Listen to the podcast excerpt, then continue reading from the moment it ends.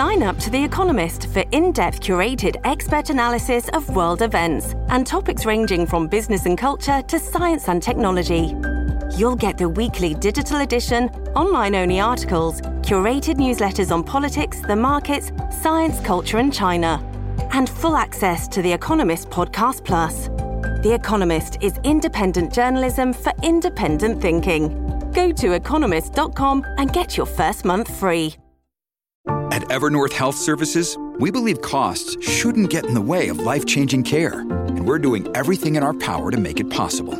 Behavioral health solutions that also keep your projections at their best? It's possible. Pharmacy benefits that benefit your bottom line? It's possible. Complex specialty care that cares about your ROI? It's possible. Because we're already doing it. All while saving businesses billions. That's Wonder made possible. Learn more at evernorth.com/wonder.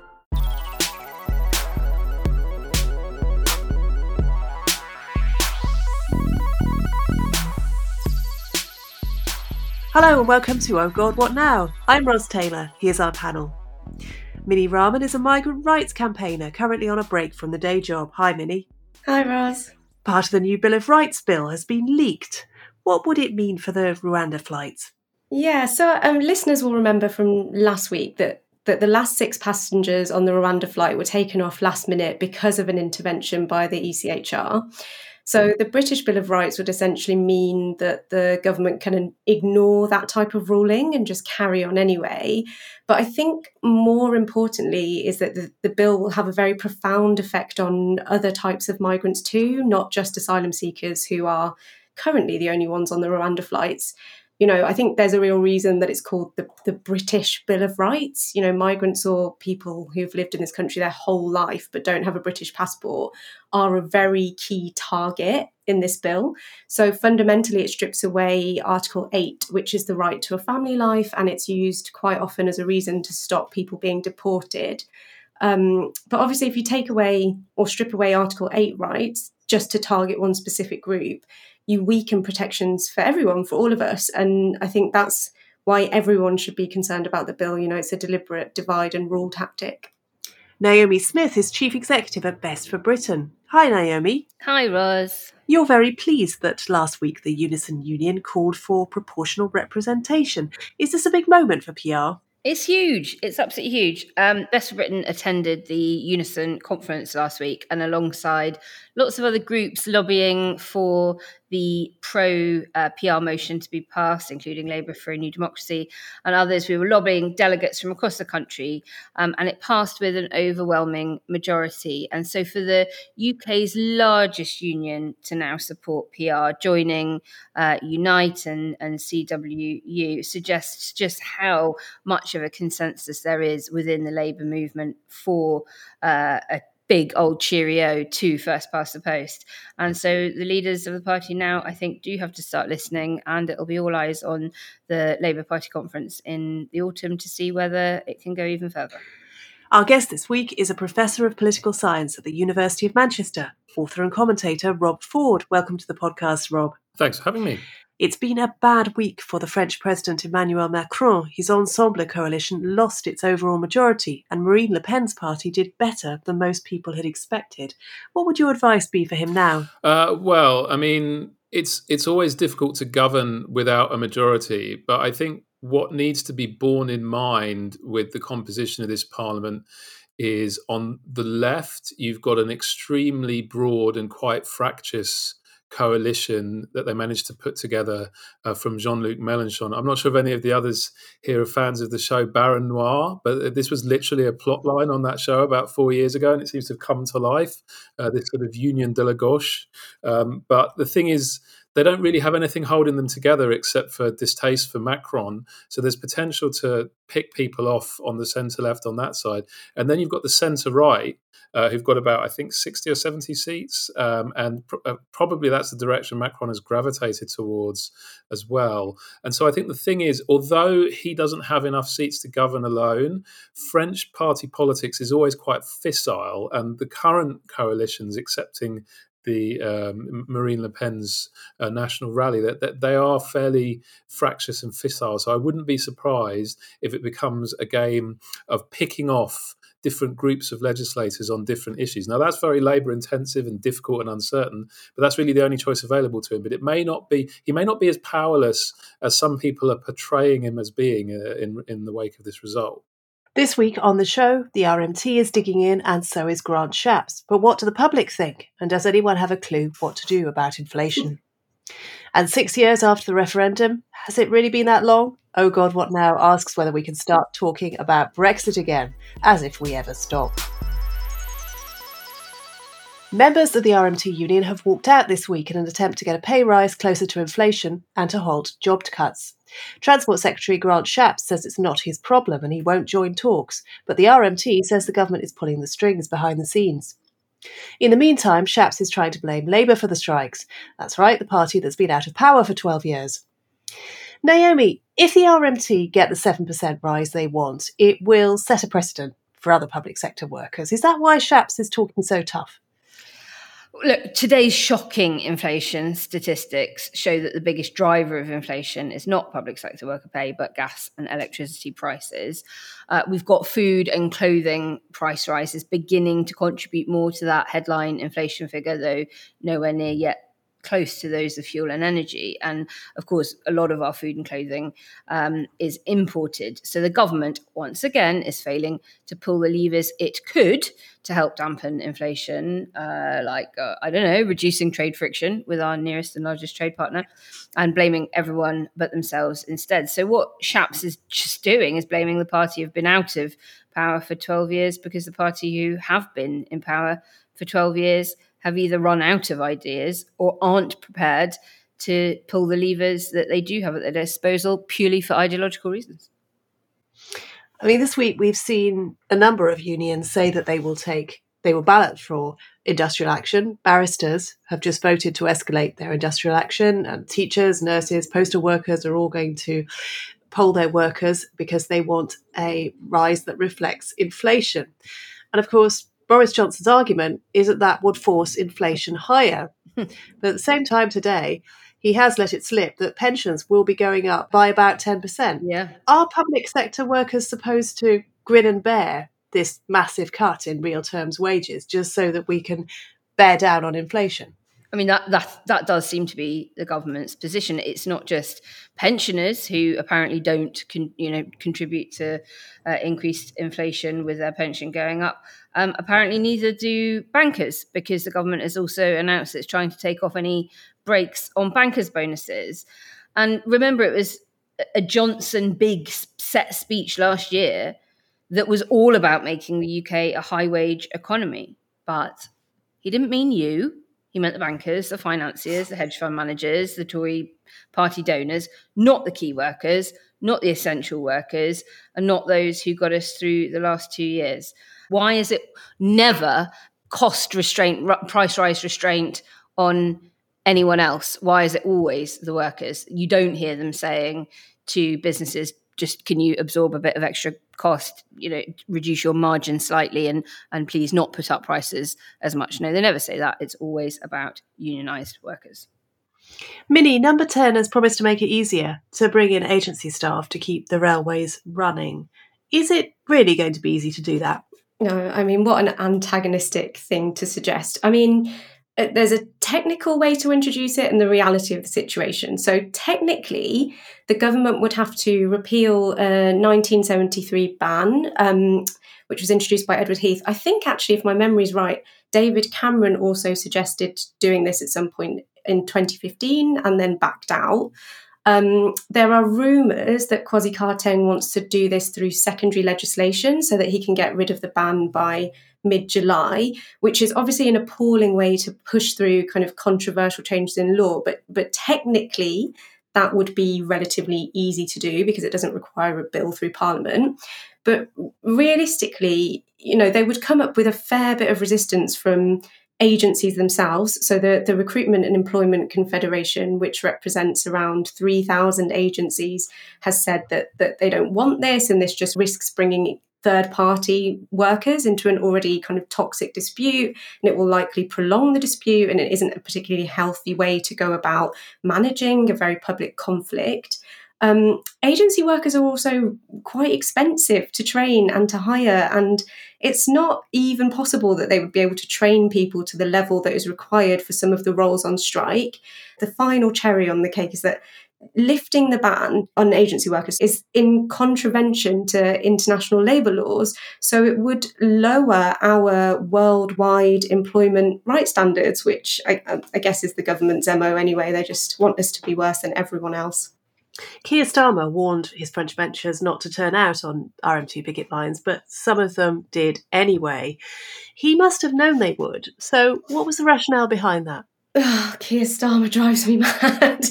I mean, I, I think that he is just not a very good risk analyst or he's just extremely risk averse. You know, I, I, think from his perspective, he is constantly in between a rock and a hard place. He's assessing the risk of, oh, if I do this, the Tories will have ammunition against me. If I don't do it, then the Labour left will be pissed off. And he's always trying to draw a distinction between himself and Corbyn. He doesn't want to do anything that would, would put him in the same sentence as Corbyn, I think. And I think that leaves him kind of stricken and his default is just to try not to draw any attention to himself and to expect the rest of the party to to fall in line behind him which hasn't really worked. I, I guess it would make sense from the position that maybe he doesn't care too much about Labour left voters. You know, you can maybe assume that they will always vote tactically to get the Tories out, um, regardless of their feelings. And I think he's trying to target some sort of imaginary middle voter. But what he he doesn't seem to ever calculate is the risk of compromising Labour's values and not setting out what Labour would do for the country. And you can clearly connect this to, to the cost of living crisis. This is public service workers, it's unions, this is Labour's bread and butter. And, you know, from his positioning on this, if you were a public service worker, you might assume that he doesn't have your back. Well, at least that's that's how I would feel. And I think that's very dangerous for Labour. Um, so yeah, I think his risk analysis needs some work. Rob, what do we know about what the public think of the strikes?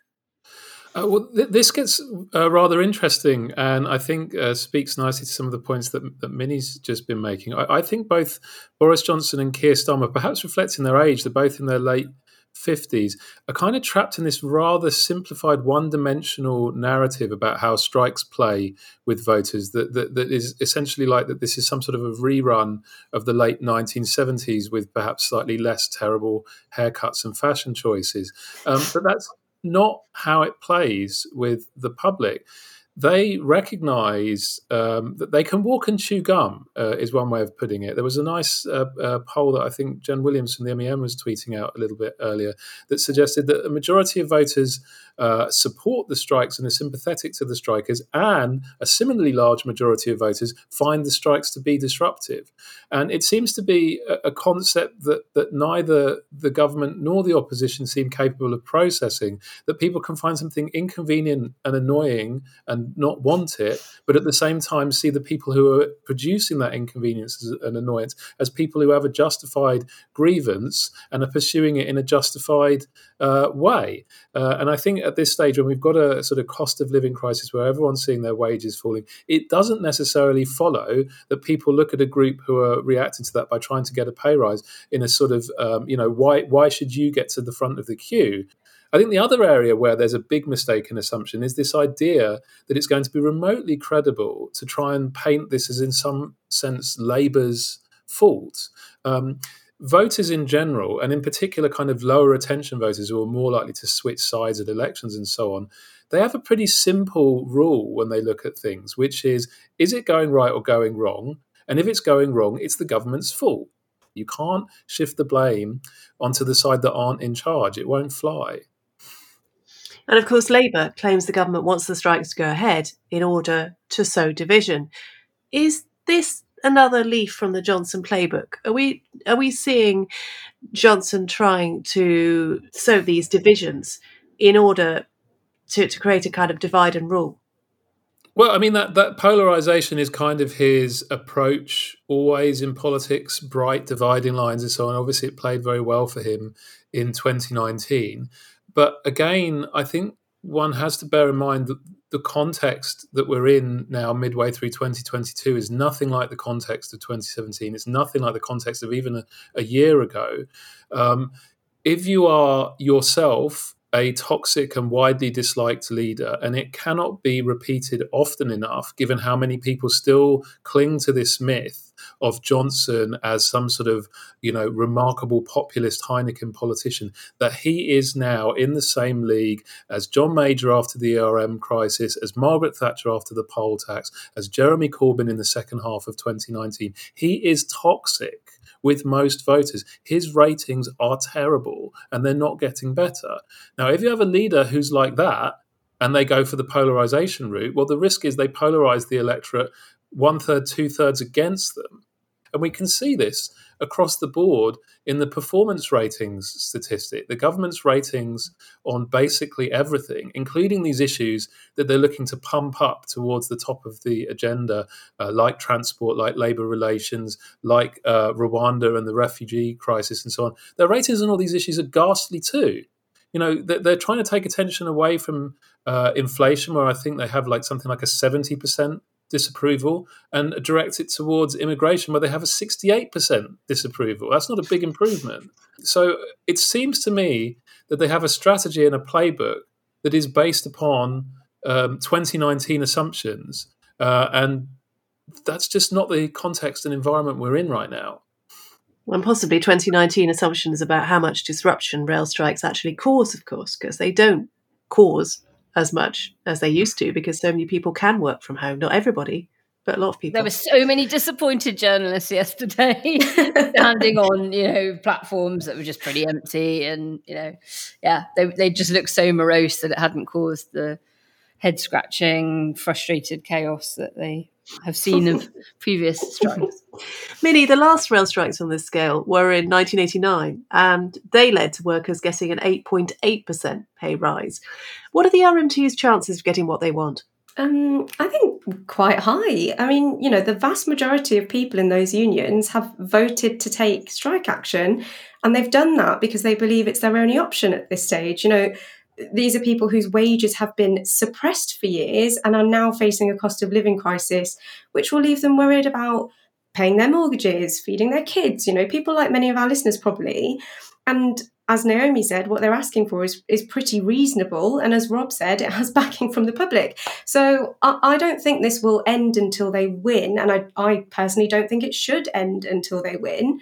Um, what I do think will happen is that it will get dragged out for as long as possible and it will be really painful. And I think it will be complemented by other people in other unions striking. And, you know, I think there will just continue to be a big conversation about a lot of people in this country who are at the forefront of COVID, who really push themselves, haven't been compensated, and their living conditions are being made worse. And I think we'll just see more consensus around how they should not put up with that forever. So these summer of discontent headlines I see everywhere are actually justified. Uh, I would say so. well, if inflation wasn't so high, we wouldn't be seeing these pay demands probably. And it rose, as Naomi said earlier, to 9.1% today. That's the highest for 40 years. Do you think the government is panicking? Uh, well, I think it's no wonder that the government is extremely anxious about this issue because uh, I, I, was looking again at the sort of uh, issue salience data. Uh, but one of my favourite sources of data is the, is the MORI issue salience data because it doesn't give people a set of responses to choose from. It just says what's on your mind, what do you think is an important issue in the country at the moment, and then they just write down whatever people say. And the remarkable thing about inflation is it tracks the headline inflation numbers incredibly closely. Whenever inflation goes up, the number of people naming it as an issue immediately goes up too.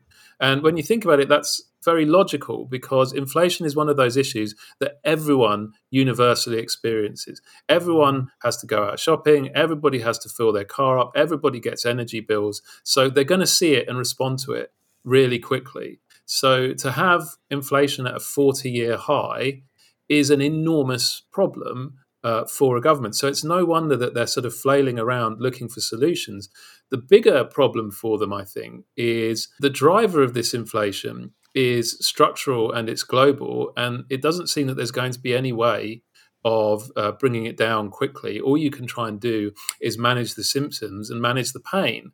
And uh, well, you're just going to have to decide who who gets hit with the most pain. That's never an, off, uh, an offer that um, governments like to deal with, particularly not governments like Johnson that try to be quite populist and cake for all and so on.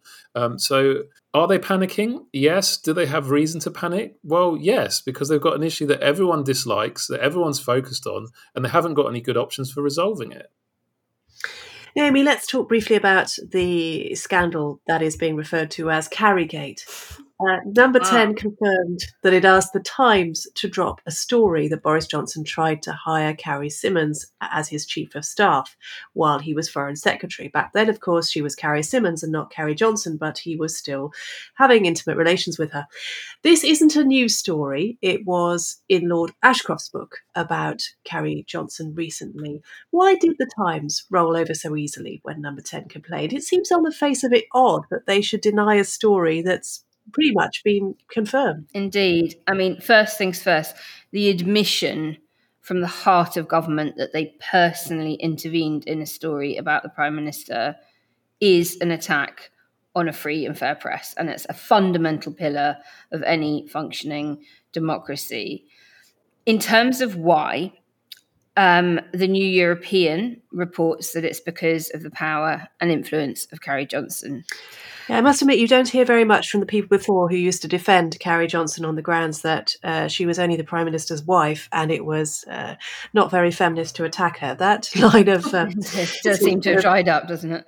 It does, doesn't it? Are you worried about the grip Johnson's government has on newspapers in this country, though? Because it's not just the Times. You see the Mail and the Express, and it's like a British version of Pravda. It is extraordinary the stuff they push every day. It, it, it, you're right, and it's not, uh, you know, it's not just the Times. Um, the front page of the Daily Mail today, as we're recording on Wednesday, reads "Labour isn't working."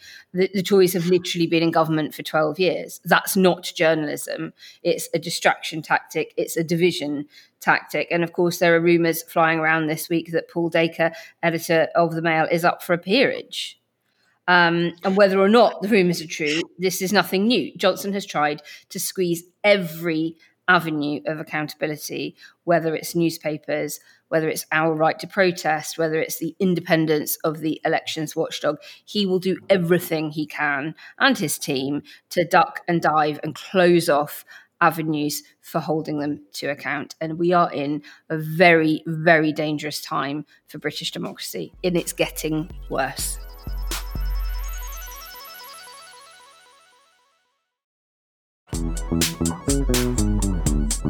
Now it's time for a question from our Patreon backers in But Your Emails. This week, Charlie Covell asks if you could pick any UK leader from any era, in, including those long dead, who would you pick right now to sort out the current bin fire that we find ourselves in? Who would do best? Anyone. Rob. Anyone would do better. anyone. That's the. Yeah, it is, it is a tempting and obvious answer, but let's try and drill down a little bit more. Rob, who would you pick? Uh, well, this this reflects some of my uh, personal prejudices in terms of favourite political leaders, but I would I would pick Harold Wilson, um, both because um, he is uh, probably the most successful uh, politician of the post-war era in terms of um, squaring impossible circles over and over again. He was used to working with uh, deeply divided, fractious parties. He's dealt with unions, he's dealt with immigration, um, and therefore, I think he is the ideal man for a situation that seems to be not one dumpster fire, but a whole procession of dumpster fires. Because if you brought him back to life, he'd say, "Oh, look, it's 1975 all over again. Oh, and we're arguing over Europe too. Brilliant. Uh, I know this. I know this. I can sing from it." So, Minnie, who would you pick? No, I honestly, I don't. I, I mean, Rob's gone with a very sensible answer. I don't think I know enough about the, the the situations of previous leaders, but my first instinct was just to go, none of them, nobody, everyone gets cancelled. Let's start again from the beginning and find someone new because I just I don't think anything's gone particularly well. I reckon Minnie's like an Athenian, and it be everyone has to take their turn to be yeah, yeah. in Parliament. I just. I don't know. It feels really painful to like look back on the history of the UK and try and work out who was the best. Um, that's how I feel about it. I mean, the question was framed as li- any UK leader, not necessarily prime minister, or you know, you can yeah. interpret leader as leader of a movement or a band or a company or charity. Yeah, I mean, I can think of some kings who would come down quite hard on the strikers. what about you, Ros? Any any thoughts? Oh, I don't know. It's so hard. But I mean, maybe you need to go back to you know Lloyd George era. Like uh, that, that might be that might be quite interesting. Even though, of course, they have no practical experience or very little of this kind of thing. Or I think yeah. I think you could be onto something because I think Attlee and Gladstone would adapt quite well. I mean, Attlee's cabinet were at each other's throats like ferrets in a sack, but he did manage them quite well, uh, ranging from like the completely useless through to the super talented. He was like a football mm. manager of UK prime ministers and all more effective for it. And as for Gladstone, I mean, obviously politics has changed so much since then that we forget what a clusterfuck it was when he came onto the scene. Um, all the parties were in flux. There was no clear idea what any of them believed in, no clear mandate, no clear democracy. Politics was totally filled with chancellors and crooks in parliament and uh, abuses of power really commonplace at all levels. Who does that remind you of? But he brought people together around a pretty sort of clear, principled approach aimed at a fairer society for all. So I don't know who I'd choose between those two, but if uh, if I can't have a sober Charles Kennedy, I'll, I'll plump for one of them. uh, Wilson Lloyd George alliance would be the greatest government of all time, in my opinion. I'd definitely vote for that. You could also think of Robert Peel because I mean, you know, he did he did do a lot, managing to get consensus with the Whigs over the Corn Laws. That's true. Um, there's there's maybe something to to learn from that as well. I noticed none of you say Tony Blair. Well, that's because Andrew's at Glastonbury this week, so he's not in our ear going, one of you say Blair. that would not come from me. Nor me. I thought it wouldn't really, no. It's almost six long years since Theresa May said that Brexit means Brexit, and two and a half years since we actually left the EU. Yet for many people, Brexit remains as elusive as ever. Was it enough to leave the bloc? When will we see the benefits? And why can't we seem to talk about it without people shouting, Remoaner? One man who has been notoriously quiet about Brexit is Keir Starmer, and last weekend, the Labour MP Stella Creasy said it was time to end the self imposed silence. She said it plays into Johnson's hands and is hampering attempts to tackle urgent issues like the cost of living crisis and the climate emergency. Rob, is it time for Labour to start talking about Brexit? Because after all, the public say they don't think it's going very well. Well, I mean, I think this point can be argued either way. I, I, understand where Stella Creasy's coming from. You shouldn't let the government entirely define this very important issue agenda. Labour need to set out what its values and priorities are because we're going to still, you know, Europe's still there. We're going to need to negotiate with them in the next parliament and so on. But if I can put the counter argument, I think what Stella Creasy, as someone from a very Remain background in a very Remain seat, may be overlooking is the massive headache that is the combination of political geography and Brexit partisanship for the Labour Party. The problem that Labour have had ever since 2016 is that the voters that they have and the activists that they have are strongly remain in partisan terms, in policy terms, and so on. And the voters that they need and the seats that they need tend to be moderately to strongly leave. So I think, actually, uh, if I can be blunt that getting voters to see the cost of living crisis through a Brexit lens would be the worst possible thing for Labour to do with an issue like the cost of living crisis, where the lens of I am poorer and continuing to get poorer and it's the government's fault is entirely ideal for an opposition. Um, because it appeals across the Brexit divide. There's no partisan content to it at all. As soon as you make it about Brexit, a section of the Leave population will simply tune out that would otherwise have been listening. So that's an immediate cost, and I don't see what the upside is to it. So you're saying that Leave is still a very salient identity among among some people who voted Leave in 2019, because you know undoubtedly there have been people who've disengaged and don't consider themselves Leavers anymore, but uh, or or don't want to describe themselves in that way. But it's there's still a core who do. More than a core. These are still the two strongest political identities that exist in the mass electorate. So, in terms of the tribalism of politics, which is always really, really important, politics is, for a lot of people, us against them, the home team against the away team, my football side against your football side, and so on. In terms of that kind of tribalism, that kind of social identity, emotional attachment, Brexit is still more powerful than anything else in politics. There is some evidence that that power power is starting to fade. Maybe that trend will continue, and at some point, these become, you know, background identities with the party identities foregrounded again. But we aren't. All the evidence suggests at that point yet. Therefore, I can understand the extreme caution with which Labour approached this kind of situation, because yes, of course, this argument is not settled, this debate is not settled. We are going to have to talk about these things again.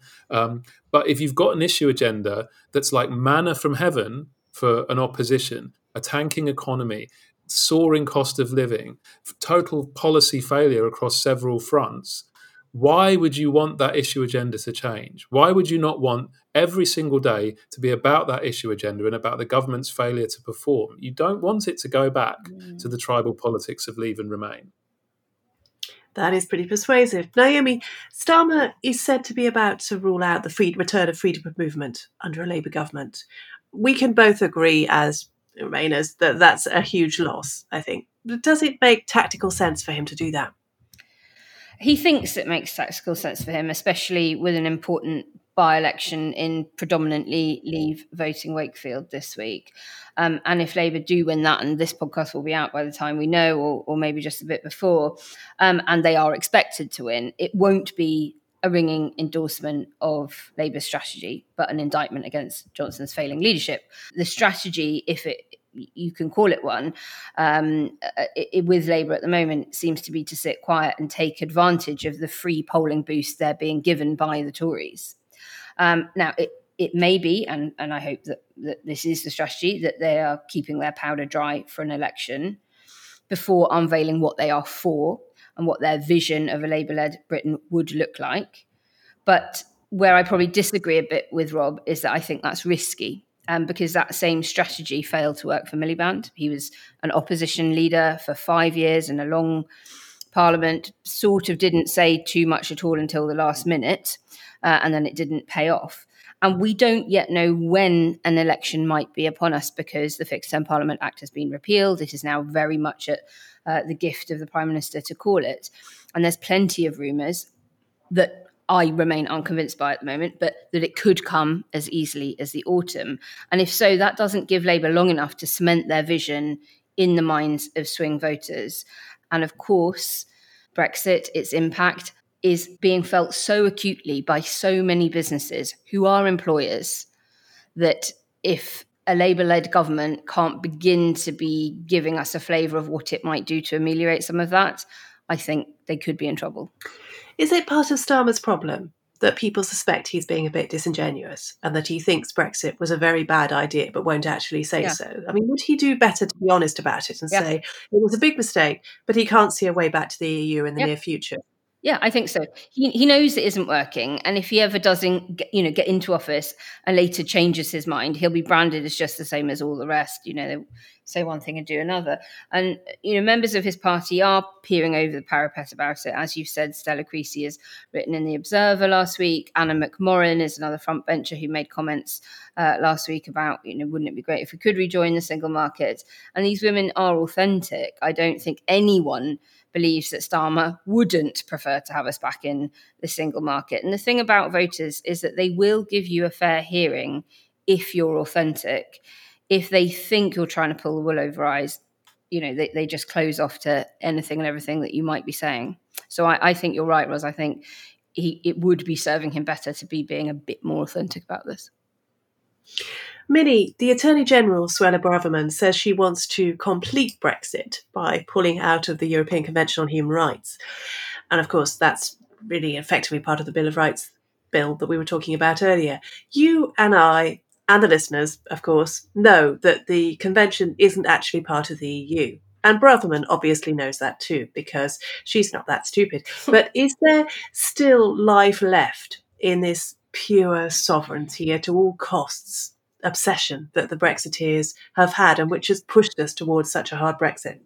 Yeah, I actually was looking at this from a campaign perspective or, or, a comms perspective, and I actually came to the to a really similar conclusion as Rob, which is that you know you've got the government wanting to do things right now, like leave the ECHR, which are definitively going to be hard to do because of just general opposition to lower human rights and things like the Good Friday Agreement. And you've got a public which is starting to see issues in a bit more of an isolated way from Brexit, particularly after COVID. So, you know, you've got to pass some legislation which is going to be controversial and a bit of a slog, and you've got a human rights lawyer leading the opposition.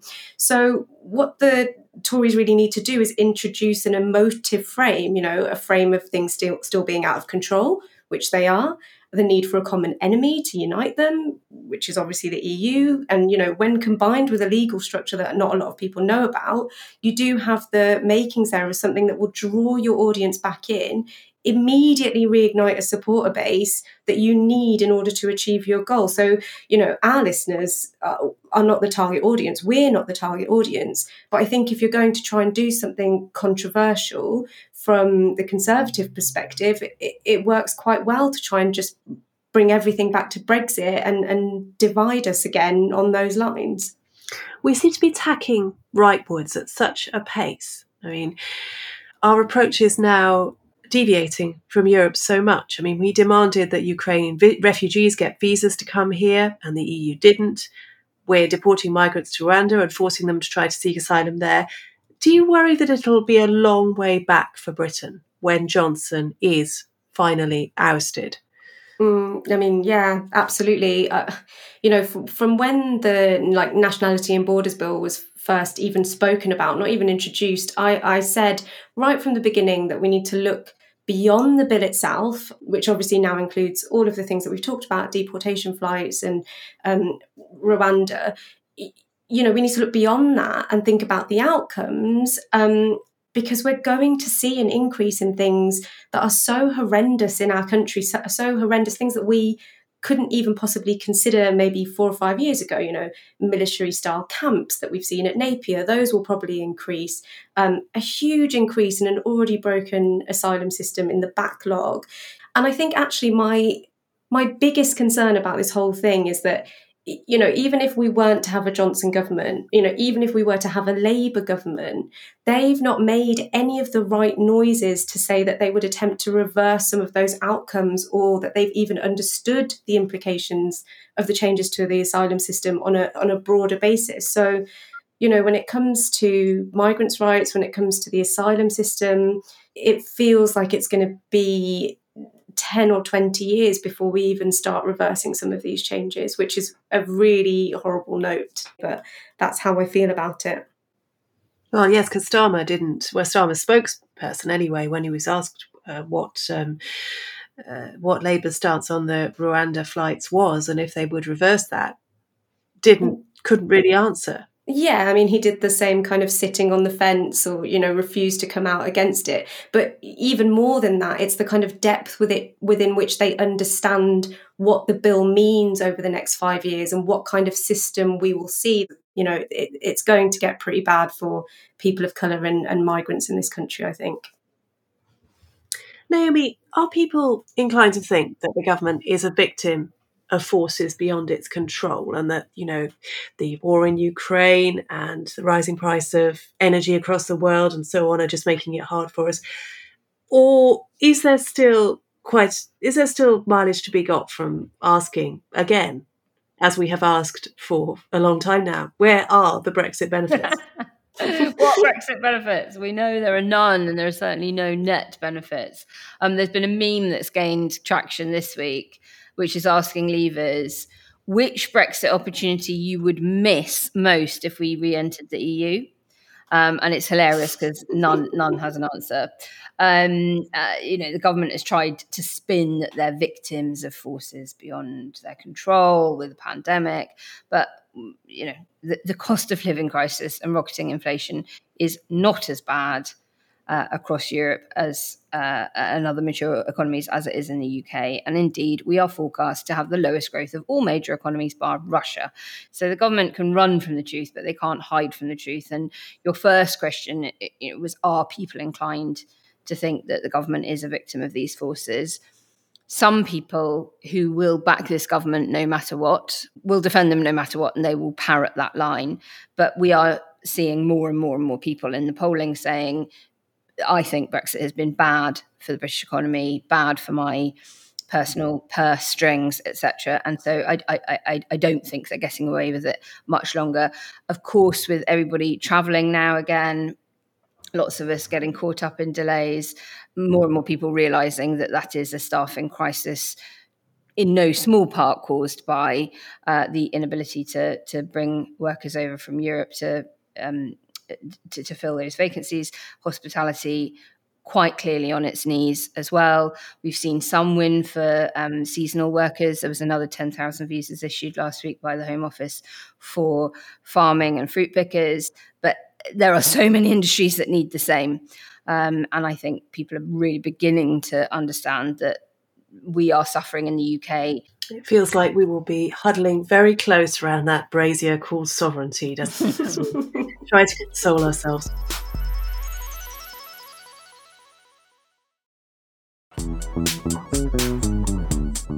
Before we go, let's take a look at the stories that aren't getting the attention they deserve in Under the Radar. Minnie, what's your Under the Radar this week? Um, yeah, so We Own It launched a new campaign last week to stop the planned privatisation of Channel 4, um, and it's got support from leading production companies and a whole host of celebrities and writers. And I, I didn't see that get as much coverage as I, as I thought it should. And I thought it would be interesting for listeners because it's something that they can get involved in and support. So I thought I would flag that really amazing um, and much needed campaign. And you can check it out on the We Own It website. Great. Rob, what's your under the radar? Uh, my, mine uh, is much nerdier, I'm afraid, than, than Minnie's fab suggestion. Uh, two two slightly nerdy items that I think haven't had the coverage that they deserve. Uh, the first is I saw some discussion from various economist bods about the state of gas storage in the EU and the fact that the amount of gas stored at this point in the year is way below what we would normally mm. expect. Mm. They're not able to refill the stores. And one of them was saying, This looks awfully like a situation that ends with rationing of gas in hmm. Europe. Now, I'm not sure exactly what that means for us because I don't really know who we source our gas from and how. But it strikes me that the idea that we're seeing the worst of the energy crisis right now may well prove to be a very optimistic one. Then, on the more optimistic side of the equation, the Mori polling on issue salience just came out yesterday, um, and immigration is on track to score its lowest score uh, since early in the new Labour government. Voters just aren't worried about immigration in the way that they used to be. And what I think that highlights is that a lot of the very divisive drum banging we've seen on the issue in the past uh, few weeks, it's not it's not working. Um, mm. And I think that's a really really important development. And coming back to a discussion we are having earlier, suggests that perhaps Labour needs not to be quite so scared of its own shadow on this issue because it's just a very different issue for the public now than it was. It's also quite heartening, isn't it? Because often during a recession, people become resentful of outsiders, but so far that doesn't seem to be happening, does it? No, and and indeed, this is this is a continuation of, of now a very long-standing trend, perhaps even a decade or so, the British are now more positive about the economic contribution of migrants. They are more positive about the cultural contribution of migrants. They are more open to higher levels of migration than at any point for which we have reliable public opinion polling ever. That I think is not widely realised and understood. Despite all the difficulties we're having, that is holding up. Good news indeed. That is wow. good news. Naomi, have you got some positive news for us? Um, positive news? Uh, no. Um, I was going to say um, polio poo, um, but I think that actually hasn't gone under the radar. It is now on the front page of uh, the BBC News website. But this is a story that polio has been discovered in sewage in East London, which is uh, very 2020s, uh, keeping in fashion. Um, but the, the, story that I'm going to go with is uh, the Conservative Party fundraiser this week at the V&A um, where somebody bid £120,000 to win a dinner with Boris Johnson, Theresa May, and David Cameron. I'd pay a hundred if I had it, one hundred twenty thousand pounds not to go to that yeah. dinner. But I just think in the middle of a cost of living crisis, to hold that kind of event on a week when inflation figures are what they are, you know, eye watering that we've got essential workers uh, having to picket. Um, it just smacks of the otherism and the fact that these people do not see themselves as having to live by the same norms, let alone laws, as the rest of us. And I just thought it was staggering. And Henry Dyer at Business Insider is the guy to follow on it. He he did a great live Twitter thread from outside and has written a piece about it today. And it's worth everybody's time having a quick read of that. It is it is grotesque. I would like to know who convinced those three to have dinner together with a member of the public. yeah, I mean, I, I, I, can't imagine that that dinner will ever happen. I mean, no. Cameron is, you know, not going to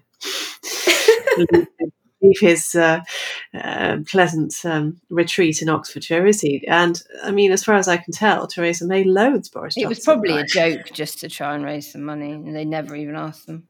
And that's even in a way, isn't it? Wouldn't put it past them. What about you, Ros? What have you noticed?